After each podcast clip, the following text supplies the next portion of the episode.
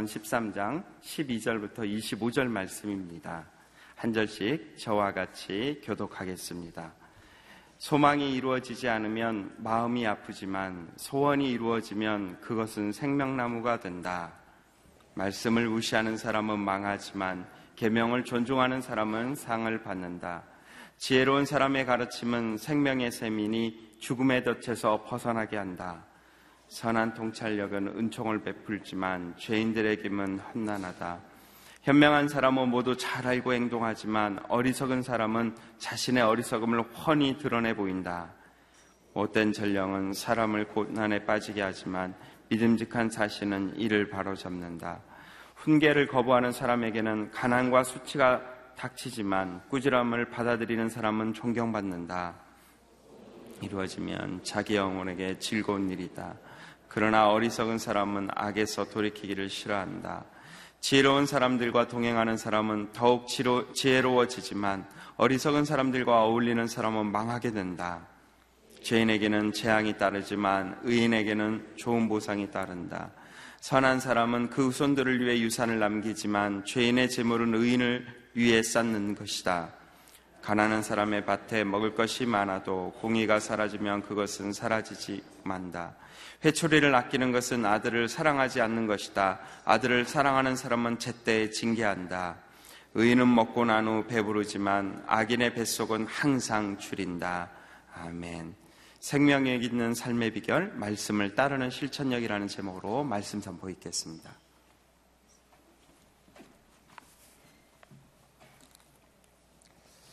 오늘 새벽 예배 나오신 모든 분들을 주의로 환영합니다.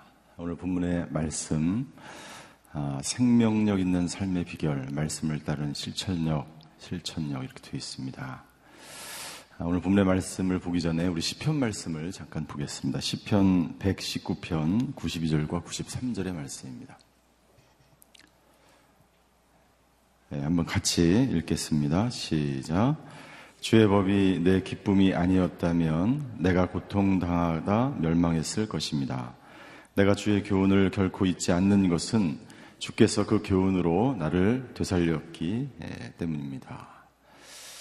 예, 우리가 말씀을 의지하고 말씀에 소망을 두고 어, 말씀의 능력을 믿어야 하는 이유는 그 말씀이 우리가 기도를 하고 기도 응답을 받기 위해서 꼭 필요하기 때문입니다. 말씀은 우리의 영혼을 되살리고 말씀은 우리에게 기쁨을 주고 어, 우리가 힘들고 어렵고 고난을 당할 때 그것을 버티게 하는 힘이 어디서 나오냐면 말씀에서 나오기 때문입니다. 그래서 시편 기자는 아, 그리고 믿음의 선진들은 기도를 하면서 기다리면서 견디면서 말씀에 의지해서 끝까지 예, 그 고난의 길을 극복하고 이겨 나갈 수 있었다는 것이죠. 주의 법이 기쁨이 아니었다면 내가 고통당하다 멸망했을 것입니다. 말씀을 의지하지 않는 사람은 아, 그냥 고통이 고난으로 끝나는 거예요. 말씀을 지속적으로 붙들고 말씀 가운데 있고 말씀을 붙드는 사람은 하나님께서 그 사람을 다시 살리는 것을 체험하고 하나님께로 다시 돌아오게 되는 것이죠. 마틴 로이드 존스 목사님은 우리에게 이렇게 말씀하고 있습니다. 성경 기자 중 어느 누구도 성경의 가르침을 자신의 논리라고 주장하지 않습니다. 하나님으로부터 나온 말씀입니다. 성경은 철학 서적이 아니며 사상의 집대성도 아닙니다. 그 모든 내용은 인간이 아니라 하나님께서 주신 것입니다. 하나님께서 주신 것이기 때문에 말씀이 있습니다. 내가 말씀을 의지한다는 것은 다른 말로 하면 하나님을 의지한다는 거예요. 하나님에게서 나온 그 말씀을 내가 의지하며 살아간다는 거예요. 그래서 내가 말씀 앞에 있다는 것은 하나님 앞에 있다는 것이고 말씀을 묵상한다는 것은 하나님과 깊은 교제와 교류 가운데 내가 있다는 것입니다. 하나님으로부터 흘러나오는 말씀이기 때문에 그 말씀이 바로 능력이 있는 줄 믿습니다. 우리가 어떤 상황과 어떤 고난과 어떤 힘든 일을 당할지라도 말씀을 붙들게 되면 흔들리지 않고 견고한 요새처럼 버티며 주님이 응답하실 때까지, 주님이 새로운 길로 인도하실 때까지 버틸 수 있는 능력과 힘을 얻게 되는 것이죠. 오늘 자문의 기자는 자문의 말씀은 왜 하나님의 말씀이 우리의 능력이 되는가를 우리에게 말씀해 주고 있습니다. 첫 번째, 하나님의 말씀이 소원을 이루게 하기 때문에 하나님의 말씀이 능력이 된다는 거예요. 하나님의 말씀이 우리의 소망을 이루기 때문에 우리는 하나님의 말씀을 붙들어야 하는 것입니다. 12절입니다. 소망이 이루어지지 않으면 마음이 아프지만 소원이 이루어지면 그것은 생명나무가 된다. 19절. 소원이 이루어지면 자기 영혼에게 즐거운 일이다. 여러분들, 우리가 바라는 것을 이루려면 어떻게 합니까? 예, 하나님에게 소망을 둬야 돼. 눈에 보이는 것에 소망을 두면 절대로 여러분들 이루어지지 않습니다. 이루어지더라도 그것은 쉽게 사라집니다. 오직 하나님께, 하나님의 말씀에, 하나님의 인도하심에 소망을 둘 때, 세상이 아니라 하나님의 나라에 하늘의 소망을 둘 때, 하나님께서 이루어 가시는 것을 볼 수가 있는 거예요. 하나님은 언약에 신실하신 분입니다. 하나님은 약속을 반드시 지키시는 분이십니다. 하나님은 경계치 않으시는 분이십니다. 하나님은 한 번 말씀하시는 것을 절대로 돌이키지 않는 분이세요. 그 하나님이기 때문에 우리가 하나님의 말씀에 소망을 둘 수 있습니다. 그래서 시편 기자는 시편 119편 81절에 우리에게 이렇게 권면합니다. 내 영혼이 구원을 바라다가 지쳤습니다. 그래도 나는 주의 말씀에 소망을 둡니다. 네. 여러분들 우리가 기도하다가 지칠 수 있어요. 살아가다가 지칠 수 있어요. 이루어지지 않으면 예, 힘들고 좌절하고 낭망할 수 있어요. 그러나 끝까지 우리가 놓지 말아야 될 것이 있는데 그것은 하나님의 말씀입니다. 오늘 시편 기자처럼 그래도 나는 주의 말씀에 소망을 둡니다. 그럼에도 불구하고 그래도 하나님이 반드시 이루실 것을 믿으며 신뢰하며 하나님의 말씀에 소망을 두는 거죠. 그때 결과는 무엇입니까? 예, 그 소망이 이루어지는 것을 보게 되고 나는 나도 모르게 어느새 예, 시냇가에 심은 나무처럼 깊이 하나님의 예, 뿌리를 든든하게 세우는 사람이 되어간다는. 생명나무가 되는. 하나님의 말씀을 주야로 묵상하는 자, 하나님의 말씀에 소망을 두는 자, 그 사람은 마치 시냇가에 심은 생명나무처럼 깊이 뿌리를 박는 사람이다. 그러나 13절에 보니까 하나님의 말씀을 무시하는 사람은 망하게 된다라고 말씀하고 있습니다. 계명을 존중하는 사람은 상을 받는다. 여러분들 주위를 둘러보면 소망이 없는 것 같습니다. 우리 자녀를 보면 소망이 없는 것 같아. 세상을 보면 소망이 없는 것 같아요. 그때 우리는 눈을 들어서 하나님을 바라보고 하나님의 말씀을 듣고 하나님의 말씀을 보고 하나님의 말씀을 붙잡고 소망으로 살아가야 되는 줄 믿습니다. 여러분 2015년 우리에게 하나님의 말씀이 이루어지지 않았더라도 기도의 응답이 되지 않았더라도 여러분들 좀처럼 변화되지 않을 것 같은 상황에 있을지라도 여러분들 시편 기자처럼 오늘 잠언의 말씀처럼 끝까지 그 말씀에 소망을 두면 하나님께서 우리의 모든 일들을 이루어 가시는 줄 믿습니다. 두 번째, 왜 하나님의 말씀이 능력이 되느냐? 그것은 하나님의 말씀이 생명의 근원이기 때문입니다. 하나님의 말씀이 생명의 근원이기 때문에 14절입니다. 지혜로운 사람의 가르침은 생명의 세민이 죽음의 덫에서 벗어나게 한다. 하나님의 말씀은 생명이기 때문에 사망이 와도 질병이 와도 고통이 와도 사단은요 끊임없이 우리에게 덫을 놉니다. 그 덫은요 예, 새들이 덫에 걸리고 짐승이 그물에 걸리는 이유가 무엇입니까? 잘 보이지 않기 때문이에요. 인식하지 못하기 때문이에요. 쉽게 덫에 거들립니다. 사단과 마귀는 끊임없이 우리를 올무로 덫으로 그물로 우리를 넘어뜨리고 자빠지게 하는 거예요. 그러나 하나님의 말씀을 붙드는 사람은 어떤 사람이에요?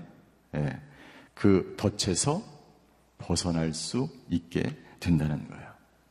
잠언 7장 23절과 24절에 보면 이런 말씀이 있습니다. 잠언 7장 23절 24절 화살이 간을 꿰뚫기를 기다리는데 새가 자기 목숨이 걸린 줄도 모르고 덫으로 날아드는 것 같았다.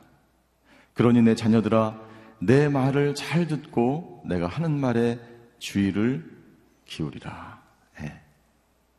네. 마치 세상 사람들은 덫에 덫이 있는 줄도 모르고 덫으로 달려. 그물이 있는지도 모르고 그물로 달려. 위험이 있는지도 모르고 위험으로 달려가는 것과 똑같은 것입니다. 그러나 말씀을 의지하고 말씀이 생명의 근원인 줄 아는 사람, 하나님의 말씀을 가까이 하는 사람은 예, 그 모든 사단의 올무에서 덫에서 예, 안전하게 하나님께서 보호 하시는 줄 믿습니다.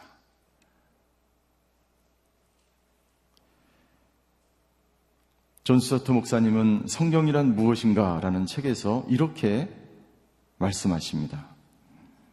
성경이 권위를 잃어버린 이 시대, 교회가 지금 당장 해야 하는 일은 성경을 생명의 말씀으로 굳게 붙드는 것이다. 성경으로 돌아가는 것. 여러분들 다른 방법이 없습니다. 교회가 힘을 잃고 말씀이 권위가 추락되어지고 사람들은 순종하지 않고 미래를 예측할 수 없는 시대에 우리는 살아가고 있어요. 미래에 어떤 일이 일어날지 우리는 알 수 없습니다. 우리 인생도 마찬가지죠. 여러분들 이 시대에 우리가 해야 될 것, 그것은 생명의 말씀을 붙드는 거예요. 오늘 하루 종일 우리가 생명의 말씀을 붙들게 되길 주임으로 축원합니다. 왜요? 그 생명의 말씀에 하나님이 오늘 우리가 어떻게 살아가야 될지 우리의 길을 안내해 주기 때문에 그 말씀은 생명의 셈이기 때문에 그 말씀은 삶의 기준이 되기 때문에요. 그 말씀은 죽은 자를 살리기 때문에요. 그 말씀은 여러분들 우리의 근원이 되기 때문입니다. 여러분들 약이 우리를 살리는 게 아니에요. 물질이 우리를 살리는 게 아니에요. 먹는 게 육체가 보이는 것이 우리를 살리는 것이 아닙니다. 하나님의 말씀이 우리를 살리는 겁니다. 하나님의 말씀이 우리를 치유하는 거예요. 여러분, 약은요, 질병을 걸렸을 때 우리가 먹는 약은 그 상태를 유지할 뿐이에요. 아무리 우리가 좋은 약을 먹고 좋은 것을 먹고 좋은 것을 얻는다고 해도 여러분들 마음이 상하면 예, 백약이 무효라는 말이 있습니다. 그 어떤 것도 듣지 않아요. 우리의 마음이 하나님의 말씀으로 충만할 때 우리가 하나님께 소원을 두고 하나님이 생명이라는 것을, 말씀이 생명이라는 것을 날마다 인식하고 그 말씀과 살아갈 때 우리는 진정 참된 구원과 회복을 얻게 될 줄 믿습니다. 여러분들 미국이 미국 사회, 미국 학교에서 주기도문이 사라지고 말씀이 사라지고 마음대로 하나님의 말씀을 볼 수도 없고 읽을 수 없을 때 여러분들 미국 사회는 추락해 가기 시작합니다. 한국도 마찬가지가 될 거예요. 법적으로, 법적으로 주기도문과 말씀을 낭독할 수 없고 말할 수 없는 시대가 되었어요. 한국도 그런 시대가 찾아오면 여러분들 한국은 예, 급격하게 모든 면에서 퇴락해 가기 시작하고 타락해 가기 시작할 것입니다. 하나님의 말씀을 버리고 하나님의 말씀을 무시하고 하나님의 말씀을 떠나면 그 결과는 무엇입니까? 예. 말씀을 무시하는 사람은 망하게 된다라고 말씀하고 있습니다. 하나님의 말씀을 생명으로 삼고 하나님의 말씀에 소망을 두는 사람은 어떤 사람입니까? 14절 예, 지혜로운 사람의 가르침은 생명의 셈이다. 15절 선한 통찰력을 가지고 있는 사람이다. 선한 분, 별력을 가지고 세상을 살아가는 사람이다. 16절 현명한 사람 현명한 사람은 모든 것을 잘 알고 행동한다. 17절 믿음직한 사신, 충성된 사신과 같은 사람이다. 18절, 예, 꾸지람을 받아들이는 사람이다. 왜요? 그 꾸지람이, 그 훈계가, 그 말씀이 나를 곧게 하고, 나를 올바른 길로 인도하고, 나를 살리고, 나를 회복시키는 말씀인 줄 믿기 때문에. 그런 사람들에게는 어떤 축복이 찾아옵니까?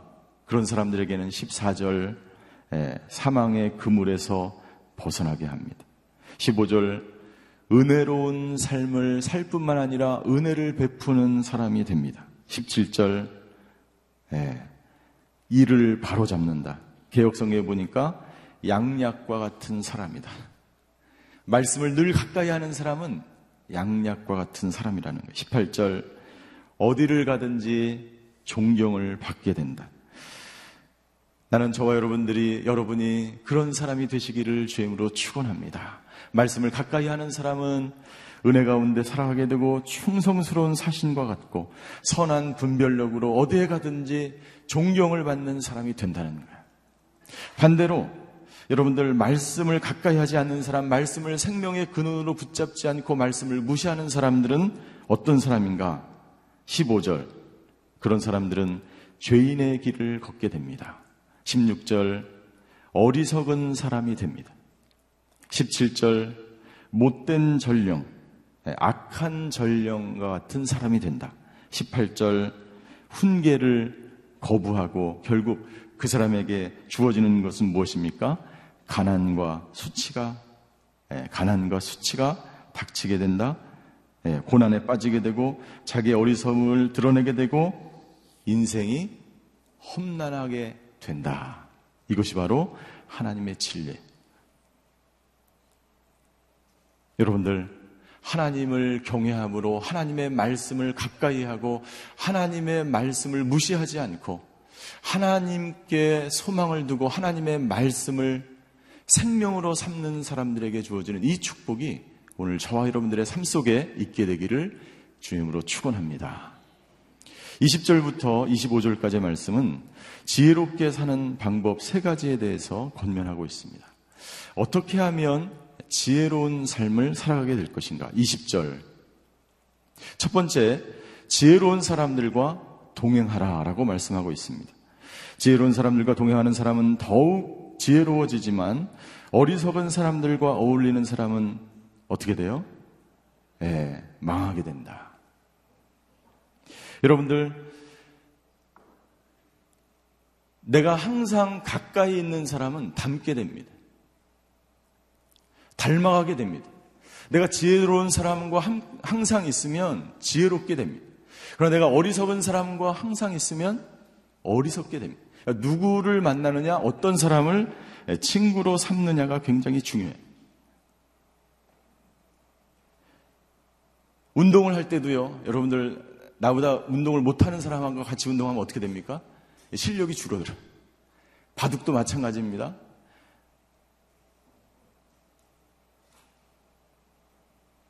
영성도 마찬가지예요. 세상 사람들과 같이 살면 살수록 가까이 하면 할수록 나도 모르게 어느새 세상 사람들의 가치 기준과 판단 속에서 살아가는 거예요. 그것을 보면 두려워집니다. 불안해집니다.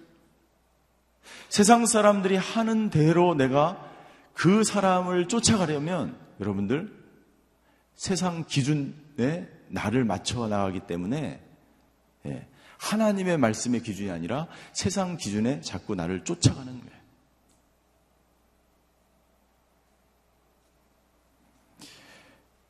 그렇다면 우리는 어떤 사람을 친구로 삼아야 되는가? 지혜로운 사람을 친구로 삼으라라고 권면하고 있습니다. 지혜로운 사람과 동행하라고 말씀하고 있습니다. 누가 지혜로운 사람입니까? 네, 하나님을 경외하는 사람. 하나님을 가까이 하는 사람.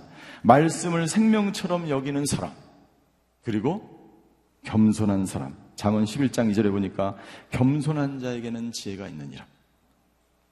그리고 죄악을 멀리하는 사람. 잠언 14장 16절이에요. 잠언 14장 16절. 지혜로운 사람은 두려워 악을 멀리하지만 어리석은 사람은 성급하고 조심할 줄 모른다. 그래서 우리가 우리 자녀들을 위해서 기도할 때 여러분들 우리 자녀들이 어떤 친구를 사귀느냐가 그 아이의 일생을 좌우할 수가 있어요. 하나님 우리 자녀가 내 자녀가 지혜로운 사람, 하나님의 말씀을 경외하는 사람, 말씀을 가까이 하는 사람, 겸손한 사람, 죄악을 멀리하는 사람과 친구가 되게 하여 주시옵소서. 이런 기도를 우리가 드려야 되는 거죠. 두 번째, 지혜롭게 사는 방법, 정직하게 재물을 모으는 것입니다. 22절이에요. 선한 사람은 그 후손들을 위해 유산을 남기지만 죄인의 재물은 의인을 위해 쌓는 것이다. 지혜로운 사람이 모으는 재물, 정직한 사람의 재물은 여러분들 계속해서 쌓이고 그 자녀들에게까지 물려줄 수 있습니다. 그러나 정직하지 못하게 번 돈들은요, 금방 나갑니다. 그 자녀들에게 영향을 줄 수 없습니다. 나쁜 영향을 줄 수 있어요.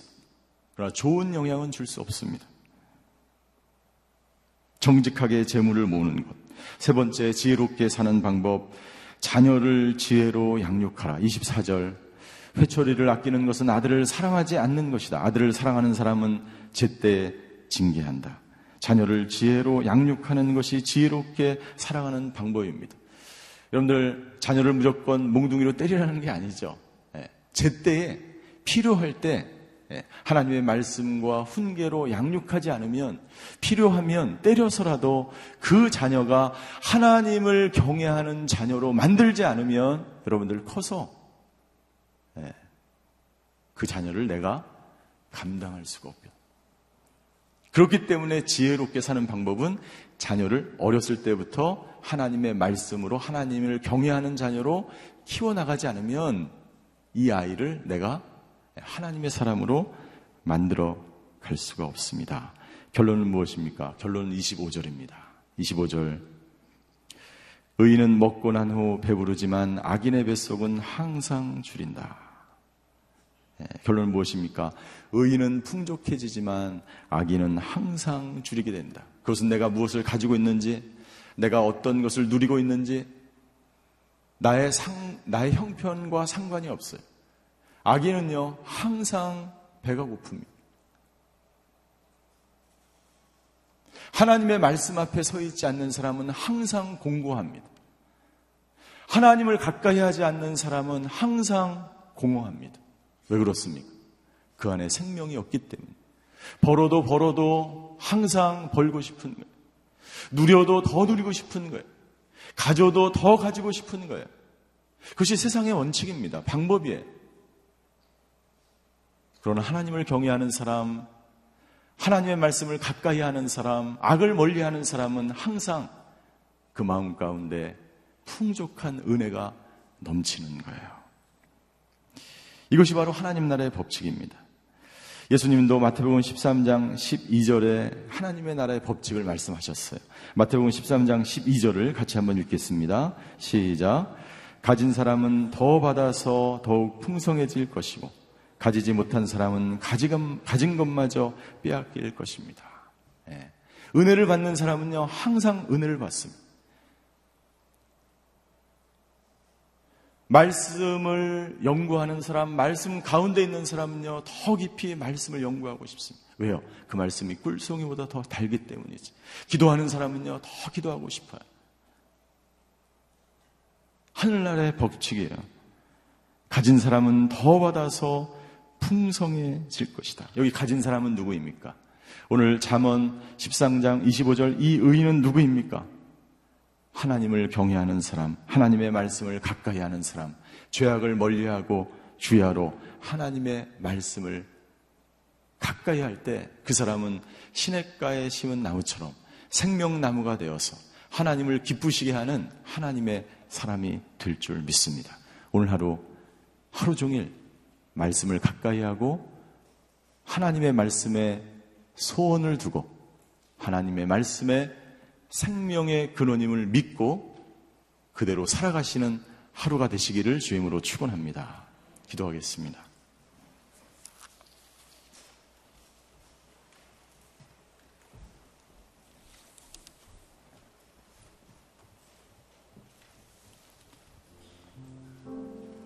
오늘 하나님께서 말씀이 우리에게 생명이 되고 말씀만이 우리를 소원의 항구로 이끌어 주신다고 말씀하셨습니다.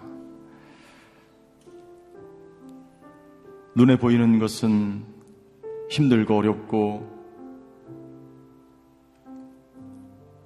세상의 모든 돌아가는 것은 이해가 되지 않고 받아들일 수 없는 상황들이 많이 있을지라도 우리가 하나님의 말씀을 붙들게 되면 그 말씀은 우리를 이해시키고 우리를 진리에게로 인도하고 그 말씀은 우리에게 생명이 되며 그 말씀대로 살아가게 되면 말씀을 삶의 기준으로 잡으면 그 어떤 상황도 이겨나가고 극복하게 되는 줄 믿습니다. 하나님, 오늘도 말씀을 가까이 하는 저희가 되게 하여 주시옵소서. 하나님 오늘도 말씀만을 생명으로 붙들게 하여 주시옵소서. 오늘도 지혜로운 자 같이 아버지 하나님 지혜와 동행하며 말씀과 동행하며 하나님과 동행하는 저희 모두가 되게 하여 주시옵소서. 더불어서 우리 자녀들을 위해서 기도합니다. 하나님 우리 자녀를 위해서 기도할 때 우리 자녀들이 하나님을 경외하는 자녀들 되게 하여 주시옵소서. 말씀을 기준으로 삼는 자녀들 되게 하여 주시옵소서. 죄악을 멀리하는 자녀들 되게 하여 주셔서 우리 자녀들이 이 시대에 아버지 하나님께 영광 돌리며 지혜로운 자로 의인으로 살아가는 우리 자녀들 되게 하여 주시옵소서. 우리 자녀들을 위해서 자기 자신을 위해서 한번 통성으로 기도하겠습니다. 사랑의 하나님 오늘도 말씀으로 우리에게 훈계해 주셔서 감사합니다. 아버지 지혜로운 삶이 무엇인지를 말씀해 주셔서 감사합니다. 아버지 오늘 하루도 하나님을 경외하는 사람들, 말씀을 가까이 하는 사람들, 아버지 하나님 지어 어디를 가든지 주님과 동행하며 죄악을 멀리하는 삶을 살아가는 저희 모두가 되게 하여 주시옵소서. 아버지 우리 자녀들을 위해서 기도합니다. 우리 자녀들이 아버지 지혜와 동행하며 지혜자들과 동행하며 지혜로운 친구들과 동행하는 우리 자녀들 되게 하여 주시옵소서. 아버지 하나님 지혜롭게 사는 방법을 우리에게 말씀해 주셔서 감사합니다. 아버지 우리가 지혜로 우리 자녀들을 훈계하며 말씀으로 우리 자녀들을 훈계하며 하나님을 경외하는 자녀로 우리 자녀들을 아버지 인도하는 하나님의 사람들 되게 하여 주시옵소서. 오늘도 아버지 하나님 말씀으로 아버지 하나님 기도의 응답을 기다립니다. 아버지 하나님 말씀 가운데 우리의 삶의 모든 것이 있는 줄 믿습니다. 진리가 그곳에 있고 아버지 치유가 그곳에 있고 말씀을 의지하면 우리를 치유하고 회복시키고 우리를 구원의 항구로 인도하시는 줄 믿습니다. 아버지 하나님 오늘도 말씀과 가까이 말씀을 묵상하며 말씀대로 실천하며 살아가는 저희들 될 때에 아버지 하나님께서 응답하시는 분임을 깨닫고 아버지 하나님 오직 말씀 가운데 살아가는 저희 모두가 될 수 있도록 주여 역사하여 주시옵소서 그렇게 행하실 아버지 하나님을 찬양합니다. 사랑의 하나님 감사합니다. 오늘도 말씀을 가까이 하며 말씀을 묵상하며 말씀이 오직 능력임을 깨닫는 저희들 되게 하여 주시옵소서. 지혜자의 삶이 무엇인지를 말씀해 주셔서 감사합니다. 오늘도 아버지 하나님 지혜로운 사람들과 동행하며 정직하게 오늘 하루를 살아갈 때에 하나님께서 우리의 삶을 인도하시는 것을 목도하게 하여 주시옵소서. 지금은 우리 주 예수 그리스도의 은혜와 하나님의 극진하신 사랑과 성령님의 감화교통하심의 역사가 오늘 말씀의 능력을 가지고 오늘 하루를 살아가기로 결단하는 이 자리에 머리 숙이신 하나님의 사람들 머리 위에 그의 가정과 자녀와 일터 위에 이제로부터 영원히 함께 계시기를 간절히 축원하옵나이다. 아멘.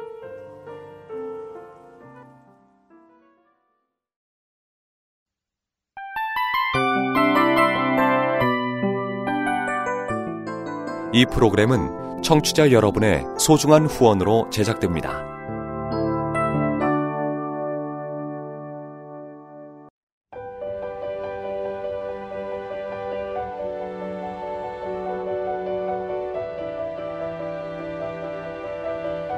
세상에는 수많은 교회들이 있지만 더 깊이 있는 말씀 강해를 찾기 위해 크기로만 교회를 선정하지 않습니다. 보다 좋은 영적 콘텐츠를 더 많이 나누기 위해 방송비를 받지 않습니다. 1년 365일 복음만 전하고 싶어서 우리는 광고를 하지 않습니다. 온누리의 복음을 땅끝까지 CGN TV와 함께 땅끝 성교사가 되주세요